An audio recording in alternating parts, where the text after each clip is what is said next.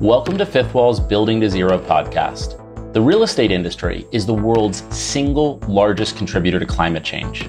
At Fifth Wall, we're on a mission to help the industry eradicate its carbon emissions and build to zero. I'm your host, Brendan Wallace. In today's episode of Building to Zero, I'm joined by Zack Giffin, the host of Tiny House Nation and an advocate the tiny house movement. We discuss how tiny homes can contribute to decarbonizing the real estate industry the concept of small home, big life, and using tiny homes as an affordable housing solution. Enjoy the conversation. Well, Zack, thank you so much for joining. Where are you coming in from today? I'm in Bellingham, Washington, in the most northwestern corner of our country. Oh, nice, nice. I'm actually out in Park City, Utah. So I've, I've been out here basically for the uh, the whole pandemic. Um, We're both really, in amazing ski destinations. That means it, it is. It is. It's great in the summer and in the winter. But uh, maybe just to start, can you give people your background? And obviously, you have such a unique journey in going from professional skier to being an advocate and a star on a, a show about tiny homes. But can you walk people through that that career arc for for you? Well, before I ever was kind of being paid anything for skiing, I was a ski bum on a large level for a long, long time and that just meant that you know i was living uh, very minimally in a way so that i could just free up a lot of time to pursue skiing. You know i was working as a carpenter ever since high school so kind of paying for my life that way and then taking large chunks of time in the winter off and just really paring down on the necessities so that i could could go skiing as much as i could. So you know tiny homes for me like it's really a, this kind of combination of those two aspects of my life. And when i saw it you know the first time i ever saw a tiny home it was just like oh yeah of course.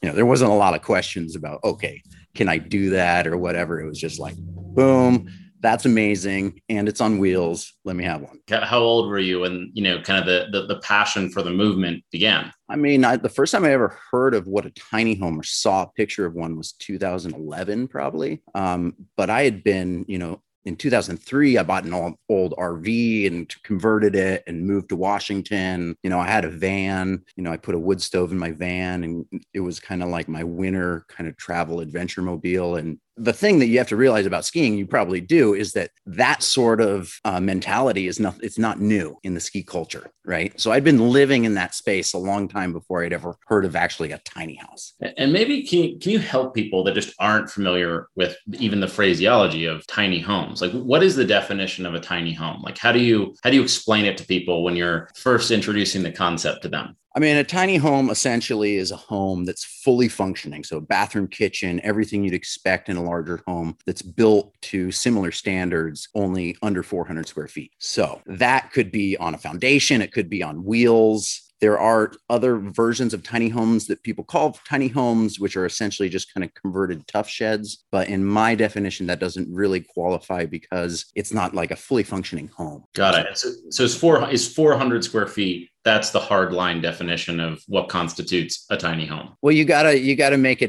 definition at some point you know you gotta draw the line somewhere. So you know back in 2016 i was part of a crew of people that went to the irc which is the you know the people that write the building codes and successfully articulated for the need for inclusion of exemptions for homes that are built under 400 square feet. So that's kind of the first time that somebody like put it down on paper. This is what a tiny home is, and we've kind of gone with it ever since.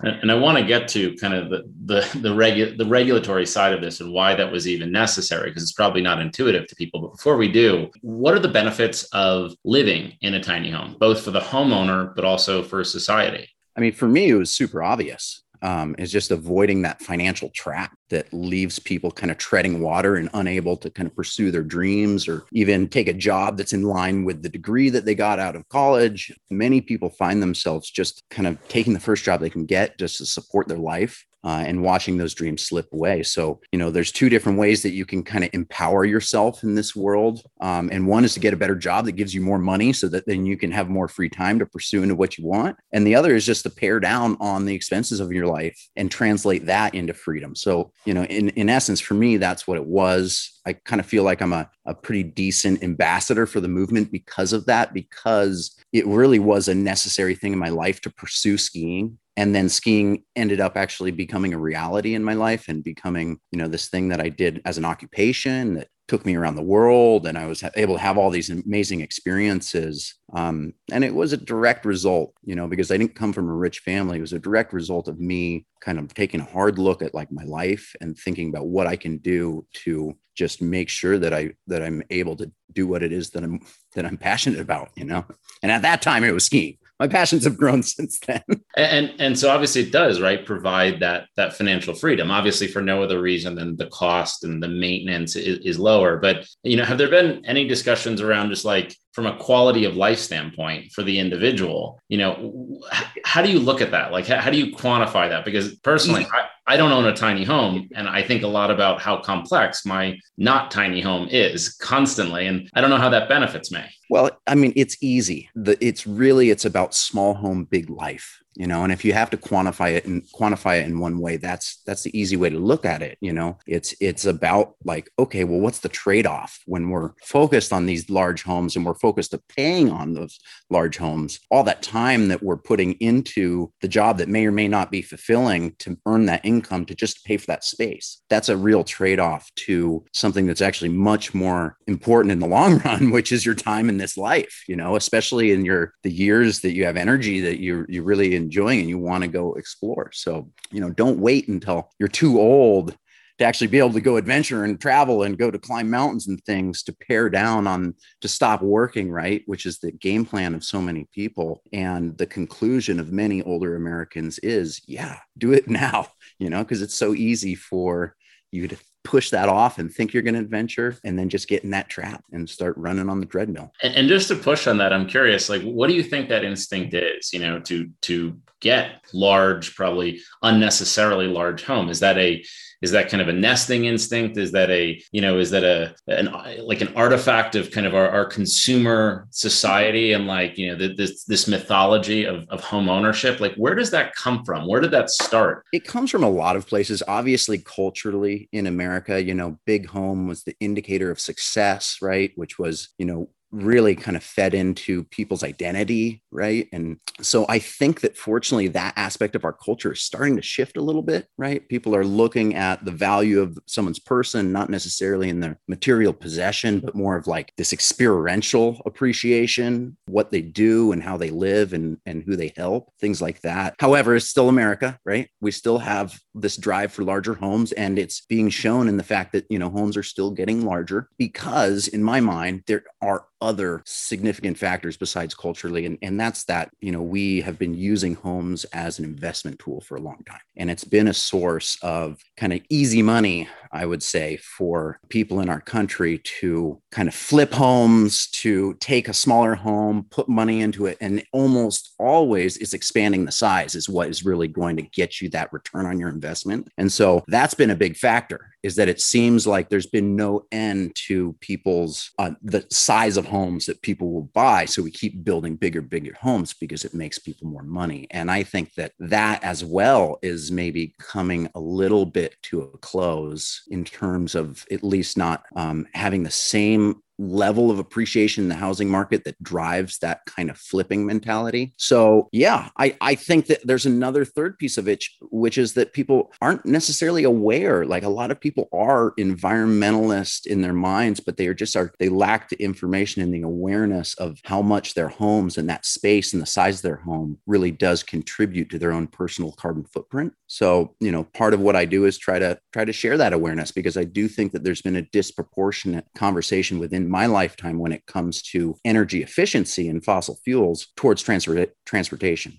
Whereas housing and real estate obviously represents a very large piece of it. And it just doesn't seem like it's being treated with the same amount of urgency. Absolutely. That's something obviously like we've focused a lot on, which is, you know, the transportation industry seems to, you know, get all the, the mind share when it comes to decarbonization. But in reality, the real estate industry is far more contributive. The, the real estate industry broadly defined, inclusive of the full life cycle of real estate assets are far more consumptive of, of, you know, energy and resources than all of transportation. And so, you know, when you think about a tiny home, it's intuitively going to consume less materials, less energy on an operating basis. But what are some of the non-intuitive ways that having a tiny home you know leads to a more sustainable lifestyle for the homeowner well i mean there are some non-intuitive ways but the t- intuitive ways that people realize a lot of times people don't realize how much difference there is, right? The average tiny home uses, on average, compared with the average American home, 7% of the energy. So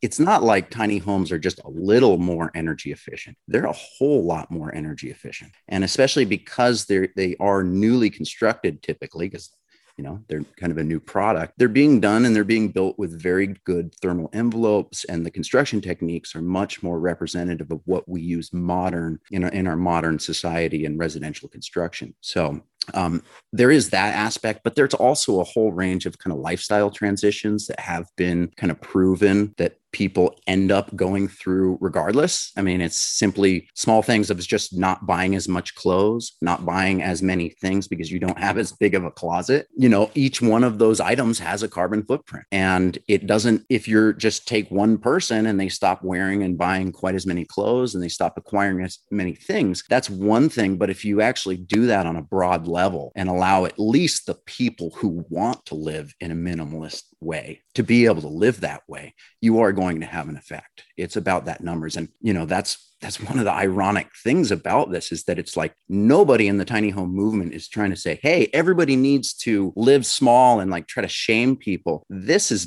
this is so specifically about there are people who do look at their their home and want to pare down for all sorts of reasons economic, environmental. And right now, the way that our rules are set up, we simply can't. And that seems ridiculous in, in a time when we have absolute housing emergency, a homeless epidemic, and then a climate catastrophe, that we wouldn't be doing anything or everything in our power as a society to enable people, maybe incentivize people to live in smaller spaces. The fact that we have to argue for even legality to be allowed to do it seems insane. And, and is part of that, you think, because there's so many vested interests in having outsized homes meaning obviously there's a lot of industries that are you know directly dependent on people wanting large homes and larger and larger homes. Everything from raw materials lumber through to the home building industry through to the entire you know residential capital markets architecture that supports it from you know the federal agencies to all of the major banks. Obviously they are incentivized to want larger homes. But the, the, the, second order dynamic is also interesting, which, which, you identified, which is if you have a smaller closet, you're probably going to buy fewer clothes, right? And and yeah. that has downstream implications around consumption. So it's part of it that so many vested there's so many vested interests in us needing lots of space and consuming lots of space that that's what creates the friction in the system towards allowing tiny homes I, I would say that there is a huge amount of obviously a vested interest in just promoting consumerism, right? And anything that is kind of coming from a minimalist perspective is a bit of a threat to that. However, I don't believe that the people, I don't believe that there's a large percentage of our population that doesn't look at climate as a moral necessity right of us to do something about it. And i don't believe that even people that are profiting from blatant consumerism don't want for other options to be enabled right? I think the real problem with legality and keep in mind i have to explain a little bit but it's when you're talking about legality with tiny homes there's kind of two two little bit of fights and one is building codes and one is zoning codes. So they're two different things right? So what has happened with tiny homes on wheels specifically is that a tiny home on wheels is currently treated as an rv and in the rv definition in paragraph one, it says it's not for full time living. So they're only allowed to be lived in for 160 days, 180 days typically. According right? to who? Right in right in the RVRI manufacturer's certification. It's a structure that is built as a recreational vehicle. It is not intended for full time living, right? Yeah.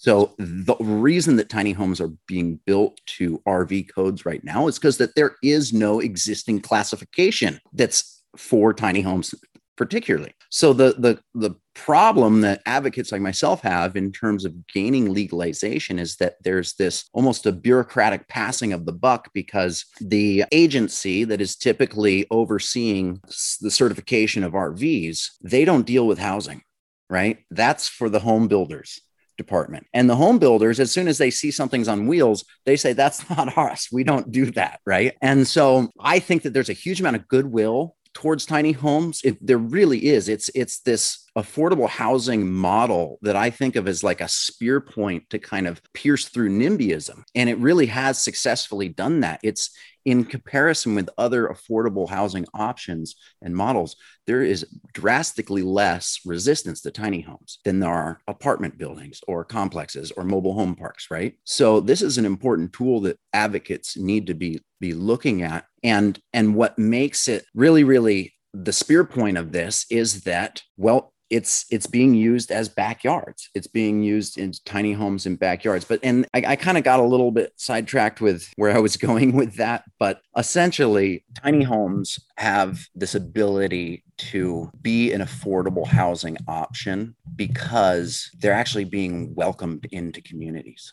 And that's really really important right? And the re- and the reason for that just just to understand that is that it's just a more desirable neighbor to have a tiny home than it is to have affordable housing or manufactured housing. Is that is that really what's driving it? You know i mean i think that it's it's just a little less threatening. They're they're built typically they're built so that they look not like an rv they're looking like a a home. House right? Yep. and and we also have these things called adus accessory dwelling units. So all of our country cities are opening up to accessory dwelling units and it's considered kind of the most gentle form of urban density. And essentially a tiny home is no different than the typical accessory dwelling unit that's kind of a fully functioning standalone unit only it's on a trailer right so basically, that's why I feel like there actually at this time, there's a huge amount of goodwill on all sides. And it really is just a matter of educating people who are interested, who are kind of city planners and commissioners and mayors of this dynamic in terms of that there's this really great housing option, but we can't utilize it because there's no specific legal avenues for people to build to these standards. So there's this regulatory obstruction that kind of exists, right? Where where it sounds like a lot of local regulators just simply don't understand the construct and the existing paradigms of you know zoning laws and you know RV regulations are just not applicable or they're just kind of not really relevant to tiny homes. But maybe just just walk me through that in a practical example. Let's say I am interested in having a tiny home in the city of Los Angeles and I go and I acquire, you know, my own piece of land, my own piece of dirt. Mm-hmm. Am I actually restricted in being able to build a 400 square foot home on that piece of dirt? If it's on a foundation, you're good to go typically right? But as soon as it's on wheels even if it's you know connected to utilities hooked up to a septic you know locked to the ground simply because it's on wheels really in most places in our country exempts it from being treated as a residential unit right? And so yes the answer is yes and no depending on your foundation. Wow. So so meaning it's actually possible that if I decided I didn't want a foundation, I just wanted to leave it on wheels, I couldn't put a tiny home on wheels on a plot of land that I own. Like that is actually a a reality in in many parts of the country. Almost everywhere. Almost everywhere. You could do it, but you wouldn't be allowed to live there full time, right? There's nothing preventing anybody from living in an RV for 180 days a year, typically. You know, some places have it down to 30 days in cities and whatnot. But getting that exemption and allowing it to be, you know, used for 360 days is really the battle that I'm on. You know, I, I'm a carpenter and I think of like, you know, activism is like kind of like woodworking, where regardless of if you want a polished surface, you want to get to all these issues, you got to start with like an 80, 80 grit sandpaper and you got to get those high points, right? And then you can work on a finer grit and then you can get down and eventually you get to that 400 grit and you're and you're polishing all the issues that you're seeing, but you can't do it right away. So for me, it's really just about focusing on getting um, people to look at this one very specific dynamic which is if we are already allowing if if i as a builder can build you an adu and put it on a foundation and then i can build the exact same structure identical structure and put it on a on a trailer on a steel foundation. And the one on a permanent foundation is deemed safe and healthy for 360 days but the one on the trailer is not deemed safe and healthy for 360 days. And i want to know why. When it's the exact same structure what about it is not making it safe and healthy? And the reality is that um, you know basically what i'm pointing at is that the only thing that you could really point to as being the hazard involved in that is how you hook it up to utilities, how you hook it up to SEP, right? And if you want to have a debate about whether or not we can do this safely, then we can have that debate. But the structure is built identical and it shouldn't be treated any different. And we do already have in place existing safe methods for hooking up mobile homes and, and RVs that are widely used and, and heavily regulated. So we already know how to do this safely. And is this kind of, you know, an example of, you know, the the private sector, right? And and consumers innovating and creating demand for products that that do solve, you know, needs, their needs, but also society's needs around affordable housing, around lowering the cost of living in, you know, cities that are becoming increasingly you know inhospitable to yeah. you know certain incomes so it, there's kind of this private sector solution that just doesn't fit congruently into any of the existing paradigms and you know the, the public sector is just too brittle to adapt to it. Is that kind of what's happening here? I mean that's a really apt way to put it. Um, you know it's it's that there is this tool this product right that's been identified that has a vast demand for it right? And the public sector has definitely identified this you know we're not it's kind of a, a mom and pop industry but definitely the big players have already identified the potential of tiny homes right? But there is there's this like governmental regulation that's getting in the way of the private sector actually being able to develop housing solution and i think the reason you know you can point to the kind of community uh, consumer society you can point to the the regulatory obstacles this kind of like it doesn't fit into a neat place so it's a little bit more work. Um, but i think what really is keeping people from acting and changing the laws is that people don't really believe that it's going to have much effect on either affordable housing options or climate right? They just they like they would do it and they, but it's just kind of a bit of work and they just don't believe it's really going to have that much effect. And that's why i think it's really important to have these conversations to really dissect what this tool really is and how it can serve society. And in order to do that i think what you have to do is you have to look at what our housing needs are in this country and, and if you talk to economists, they essentially point to the fact that we have not been building enough housing to keep up with the demand in the last 10 years, right? And they put that number somewhere at around 4 million homes that we need to be building. That's um, that's the that's the structural shortfall, meaning that that's that's the number of homes that we should have built over the last decade but didn't. That's right. And and the um and that would have kept this appreciation housing, the, the, appreciation at a, at a better clip so that it wouldn't have gotten so unaffordable and so unattainable for so many Americans, right? What I believe is that you have to look at not only building homes, but you have to build the type of homes that people need. And in order to do that, you have to look at how our demographics have been shifting so drastically over the last four decades. And to give an illustration of what I mean by this is that today, single people are almost 50% of our country. So, single people and married couples without children represent three quarters of our population, and nuclear families is only 20%. So, what we have is we have a housing stock that essentially has been built in opposite of that, where 75% of the housing in our in our country essentially is constructed for the needs of a nuclear family. And so, to me, it's like we need to start building housing that's appropriate for the need and recognizing that we have a huge amount of single where our country used to be nearly 50% families now we have nearly 50% single adults. And that's massively significant. And what it's led to is essentially just a huge amount of americans living in large homes by themselves. And it also just, just thinking thinking that through it also has this kind of almost like double convexity to it where you know if you know people are single for longer what would have other you know the a a household that would have otherwise occupied a single home now because the product doesn't match their needs now they're occupying two homes that are otherwise designed for households. So so we're we're actually like doubly as consumptive of space and materials and energy to house the same number of people. Is that the right way to think about it? I mean yeah essentially it's like we're using our existing housing stock extremely inefficiently right? And when you point to okay how can tiny homes help us in terms of our energy demand of our country that's a really big one. Because we can solve the housing crisis two ways. We can keep building just more and more large homes and keep putting more and people into these large homes and that's going to maybe get people housed and solve solve the need for housing. But that's constructing large and large homes where we could essentially build smaller places that a lot of these older, I mean, a lot of the people that are living in, in homes by themselves are older Americans and give those older Americans desirable places to downsize and essentially increase the numbers of homes in the housing supply simply by utilizing our housing stock more efficiently.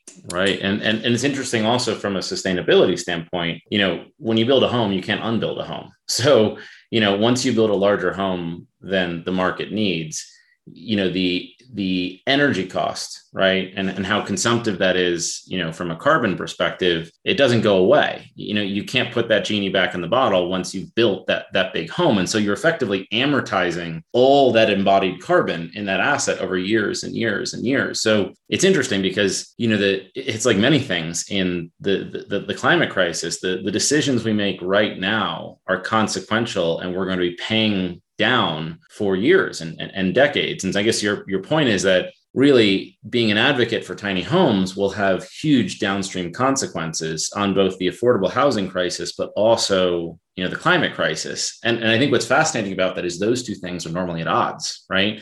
Oftentimes we think of affordable housing, right, and actually lowering the cost of housing and building carbon neutral housing as being very difficult to reconcile because it's more expensive to build things that are carbon neutral, right? Yeah, well, I mean, a, a, real easy way to address affordability is build a smaller home. Right, right. It requires that much less material. It, it's it, like the solution that's hiding in plain sight. It's like well, maybe just build things smaller. Yeah, and and we do have. I mean, when I say there's a lot of Americans, it's like it's over 35 million owner-occupied homes are lived in by one adult, and a lot of people just want a big home. They love their home. But there are a certain amount of that population, in my mind, that are in their homes, not because they think they need the space or they love it all that much or they think it's making their life that much happier. They're doing it because there's no other good places to downsize. To downsize, to sell their home right now means, you know, looking at where you can get a one or two bedroom apartment which is typically way removed from the community that you've been a part of for years and years. And so that is a significant factor in people's decision to stay in their homes longer and longer, which if you talked with, you know, economists is a big factor in the affordability issue is that older Americans are staying the, the homeowner retention rate has been going up and up and up. So, you know, I think that there's there's a a bit of it in terms of that there's just not really good options to downsize. And if there were and tiny homes on backyards is a great one to do it because for older person it means flexibility. It doesn't mean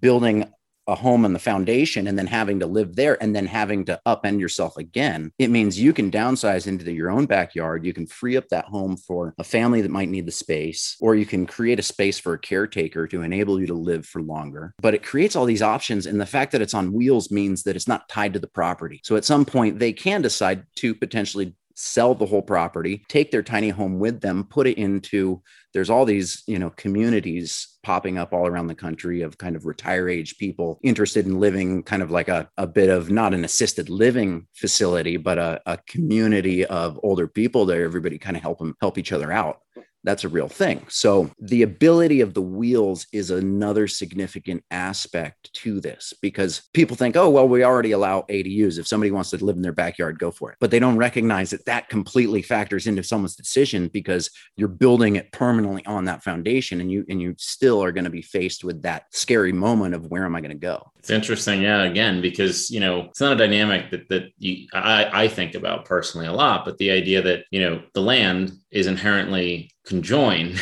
permanently with the improvements, and if you're able to disambiguate those two things, the carbon footprint, certainly the embodied carbon, goes down dramatically because in being in being mobile, the home is reusable and has a resiliency and a durability that that's obviously incredibly unique and allows for just higher levels of you know consumer choice and consumers optimizing for their own preferences and optimizing for mobility and lifestyle changes that yeah it's it's, it's an interesting point because you know this conversation for me has been you know elucidating of all these assumptions that, that i don't question about the mm-hmm. nature of housing and the nature of homes and the construct of why we buy bigger homes that aren't necessarily suitable or applicable for the lives and the lifestyles we now have. Yeah, I mean, I mean, you got to look at you know the the um, housing stock and what our options are, right? Because we already identified, you know, what percentage of the population is single adults. Well, only 12% of our housing stock is one bedroom apartment. And if you look at like a really well built professional tiny home, what you can see is that this is a very appropriately designed space for a single person. And so essentially, by allowing tiny homes, you're just enabling us to pad out that supply of smaller options, which are so desperately needed, not only by our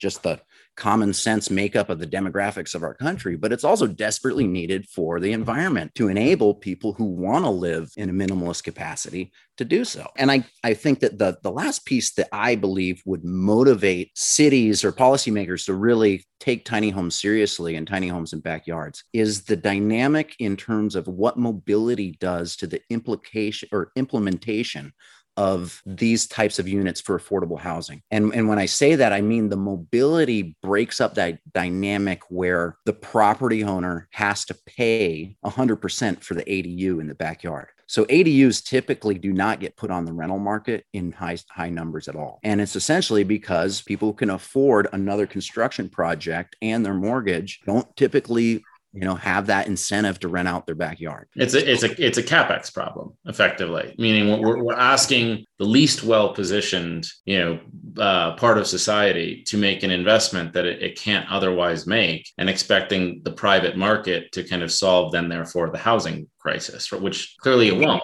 And also, I mean, ADUs in some ways kind of go against the goals of affordability because you just took a property that was worth what $450,000. You throw a $200,000 ADU in the backyard or $150,000 ADU, and now you got a 500 something thousand dollar property. But the, the most significant factor is that ADUs are not a tool for people who need assistance because it's such an upfront expense. As soon as you allow it to be movable, it means that there's can be a partnership. There can be a division of the upfront expense. And that is massively significant in terms of who gets to utilize this opportunity and how many can end up really supporting affordable housing. Because essentially, if you had a property and you were kind of you know on a fixed income you could use some some rental income but you can't take out another loan. You can't foot another construction project. Well, I can take out a loan on a tiny home and then we can partner. You can for for maybe, you know, 10, $15,000 can run utilities to your backyard. I can rent out that space, lock my myself down, hook up to the utilities and you can start making a consistent income stream, right? And I get Again, it's the, it's the disambiguation of the, the land from the unit. The mobility is the the unlock there. And I think what's interesting also is it allows for just I know regulations are not there there yet, but you know, if you were to envision a, a kind of future state, an optimal future state of that, it allows for a lot of modularity, meaning you could have two units in your backyard uh, at one point and or change that to one unit. And that modularity also allows for better consumer choice and better you know adaptation of the housing stock ultimately to a changing demographic. And honestly are your neighbors going to prefer me and my buddies to come into your backyard for like two months and just fill the space with construction noise and traffic? Right. Or do you think that they would prefer that we built it in like an enclosed environment where you actually can do it at a higher efficiency? You can get the homes more buttoned up cost down and then we just transport it into your backyard and you just lock it down and you're good to go. Exactly. And, right. and, when you don't want it anymore, it moves and the next homeowner didn't inherit a demolition headache, right? Or something they don't want. Yeah, exactly. And and I think what it really does is, you know, it enables even though these homes can be moved and and people that are looking at sustainability will identify right off the bat, well, you think that it's environmentally sound to be taking diesel trucks and trucking these homes all over the place, right? And the answer is no. It's not. It is definitely not. Portability does require energy, right? So you start moving these homes around. But you got to understand, these homes are not necessarily intended to be moved more than maybe three, four times in their lifetime. But the fact that they can be moved frees up all this opportunity and options for people that live in them. And it means people that are forced to move don't necessarily have to upend their life out of a space that they like. They can literally take their space with them. And instead of having to go through that, um, you know, anybody who's been through a bunch of moves in your life and you understand just that, like, oh, this like sickening feeling of having to go through the entire process again. Yeah, there's a lot of advantage to that being able to be move with you. And there's just that sense of security that comes from home ownership. So it's it's a sense that the numbers work out. It's that people can get into a home that they get that sense of okay, security from home ownership, even if they don't own the property, at least they get that sense of like, this is my spot, right? Right. And that's really powerful. I do a lot of work with veterans and homeless veterans, and like that sense of like, I got my my pad. That is huge. The pride, especially if if you say I got my pad and the person's not, you know, they're not they're ashamed of it. They're not happy with their place. They're like actually embarrassed of it. Well, that's like an infliction to their ego. But if somebody's really satisfied and proud of their spot and they're like, this is mine, you know, maybe I helped build it a little bit, that manifests uh, into people's self esteem you know, which just goes so far into all sorts of aspects of people's lives. And it also franchises you in the economy, right? It, it, will it, beyond the affordability and accessibility and mobility of it, yeah. it just psychologically, you're, you're more you're more likely, you're more capable, you're more apt to engage in the local economy by virtue of owning an asset. Um, that seems simply, fairly obvious to me. Simply in anything that we can do as a society to help homeless people uh, be self-sufficient in any way is extremely good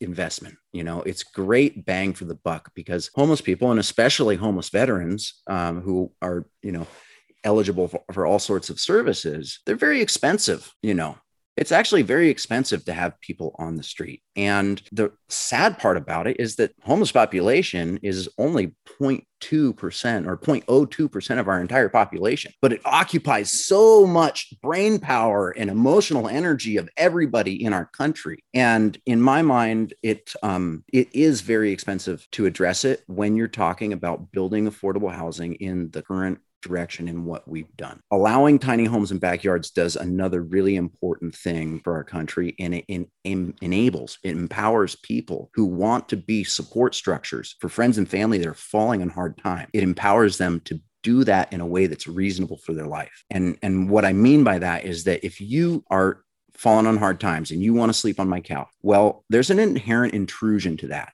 And even if I have an extra room, you're still in my space, in my house. And my wife is only going to tolerate it for so long, right? And even if I love you as a brother, at some point, I'm going to say, this is enough. If you could have a tiny home in my backyard, your ability to stay with me, my ability to be a support structure for you is so much greater. And for every homeless person in our country, I guarantee, I mean, some people have no friends and no family and they have no connections. And that's greatly sad. But the vast majority all have people in their lives, friends and families whose hearts are, you know, broken because every day they know that this person is just in this place of misery and they have no ability in their mind to assist them. So, if we want to do something about homelessness and we want to do it in a way that doesn't just concentrate all the people of the lowest like economic spectrum into shelters and to these villages, a good way to do it would be empower their loved ones to give them some help right and and you know enfranchise that that capital and obviously like you have also the downstream benefits of what that does psychologically to the individual but also what that does downstream for the environment and for the local economy and that brings us back to mobility, right? Because mobility is the key there. Because if you're falling on hard times, for me to go and, you know, construct a tiny home in my backyard on a permanent foundation, that's a committed move. And that means you're going to be in my backyard for a long time, right? And the whole goal is to get you back on your feet and maybe get you out of there. So mobility having that mobility means that like that's actually a massively positive thing for our society. And i think part of what we've been fighting against is just this deeply entrenched notion of uh, just uh, skepticism and suspicion towards people that are unrooted, towards human cultures and nomadic tribes, right? That didn't have home bases, right? So in societies, we've never been very accommodating for this kind of group. Yeah. And what I believe is that, you know, obviously the world's changed, you know, modern people are traveling much more, people are staying in their homes a lot less, a lot shorter times, right? And moving more frequently in their lives, you know, and to me, I think just allowing homes to be uh, transportable or movable is really a, a, response to the needs of modern society. Well, Zack, this has been so interesting to get your perspective, and obviously it's it's fascinating and it's it's important. Obviously, all the advocacy work that you're doing around it. I, would love to end just with a series of kind of rapid fire questions, just to get people kind of in, engaged in, in in what you're doing and how they can get involved. But I guess First question, you know, what advice would you give to someone who would like to build their own tiny home? Do it. There's no way that you can replicate the amount of like appreciation that you will have when sitting on your couch and looking around the walls like if you actually had a hand in the construction. So don't necessarily do the whole thing yourself, but definitely be a part of as much as you can. What was the biggest challenge you personally faced when you moved in to a tiny home? I had no problems. I was 28 year old bachelor with a girlfriend that liked to ski and wanted to travel. I mean, but in in living in a tiny home, the number one problem was the height on the bed. The living in a loft where you're, you know, you don't have much headroom is, in my mind, after many years of being a part of this, the number one unavoidable sacrifice. So, what is the coolest amenity that you've seen in a tiny home? I mean, I coolest amenity. I mean, there's an amazing staircase that this guy from uh, Australia invented that just folds right off the wall. You know, that's the that's what I do is I make these kind of contraption inventions, and I'm pretty proud that I don't ever like steal other people's ideas. But if I did, I'd steal that one for sure. Um, yeah, this is a great company out of Australia. They make these awesome staircases that could be utilized in not just a tiny home, but all over the place. So you know, it's it's funny because I do love I love I think about that as technology, right? A lot of people don't look at anything other than like digital as technology, but like when somebody creates a new staircase that folds out of the wall, you know, with just like one finger that comes down. To me, that is really important, you know, because that has really a lot of ramifications when you think about that on a global scale. Totally. So normally when I ask this question, um, it, it's highly hypothetical for for the recipient, but in your case, I think it's actually not hypothetical at all. But the question is, if you could just up and move anywhere, and forgetting the kind of real life consequences of it, where would you move and why? New Zealand because I've never been there before. And last year I went to Australia and it was amazing. And I think New Zealand could be even cooler. Nice. What book has influenced you the most? Oh, man. I mean, Jay Shafer's book, the tiny house book. I mean, undeniably, like it's uh it's it was the first time that I had ever seen a tiny home was Jay Shafer's little tiny home. And then I didn't actually read his book until uh, like a year or two after I'd built my own tiny home. But that's been, I think, the source of the motivation for I think my activism within tiny homes is really listening to kind of his perspective on consumerism and and minimalism, and then also learning about that kind of um, disconnect between people that are engaged in the environmental movement that have no awareness of how big of a role housing actually plays in overall carbon. So so that was that's yeah. If you haven't if you haven't read that and you're interested at all in tiny homes, start with Jay Shafer's The Tiny Home Book. Well, Zack, this has been so interesting, and obviously the work you're doing is so important. Um, so it's just a pleasure to talk to you. Thank you for sharing your insights. Well, listen, this has been great, and uh, keep doing what you're doing too. Great. Well, thanks, Zack. Thanks for listening to this episode of Building to Zero. All of these episodes and more are available on our YouTube channel. To learn more about Fifth Wall, visit our website at www.fifthwall.com.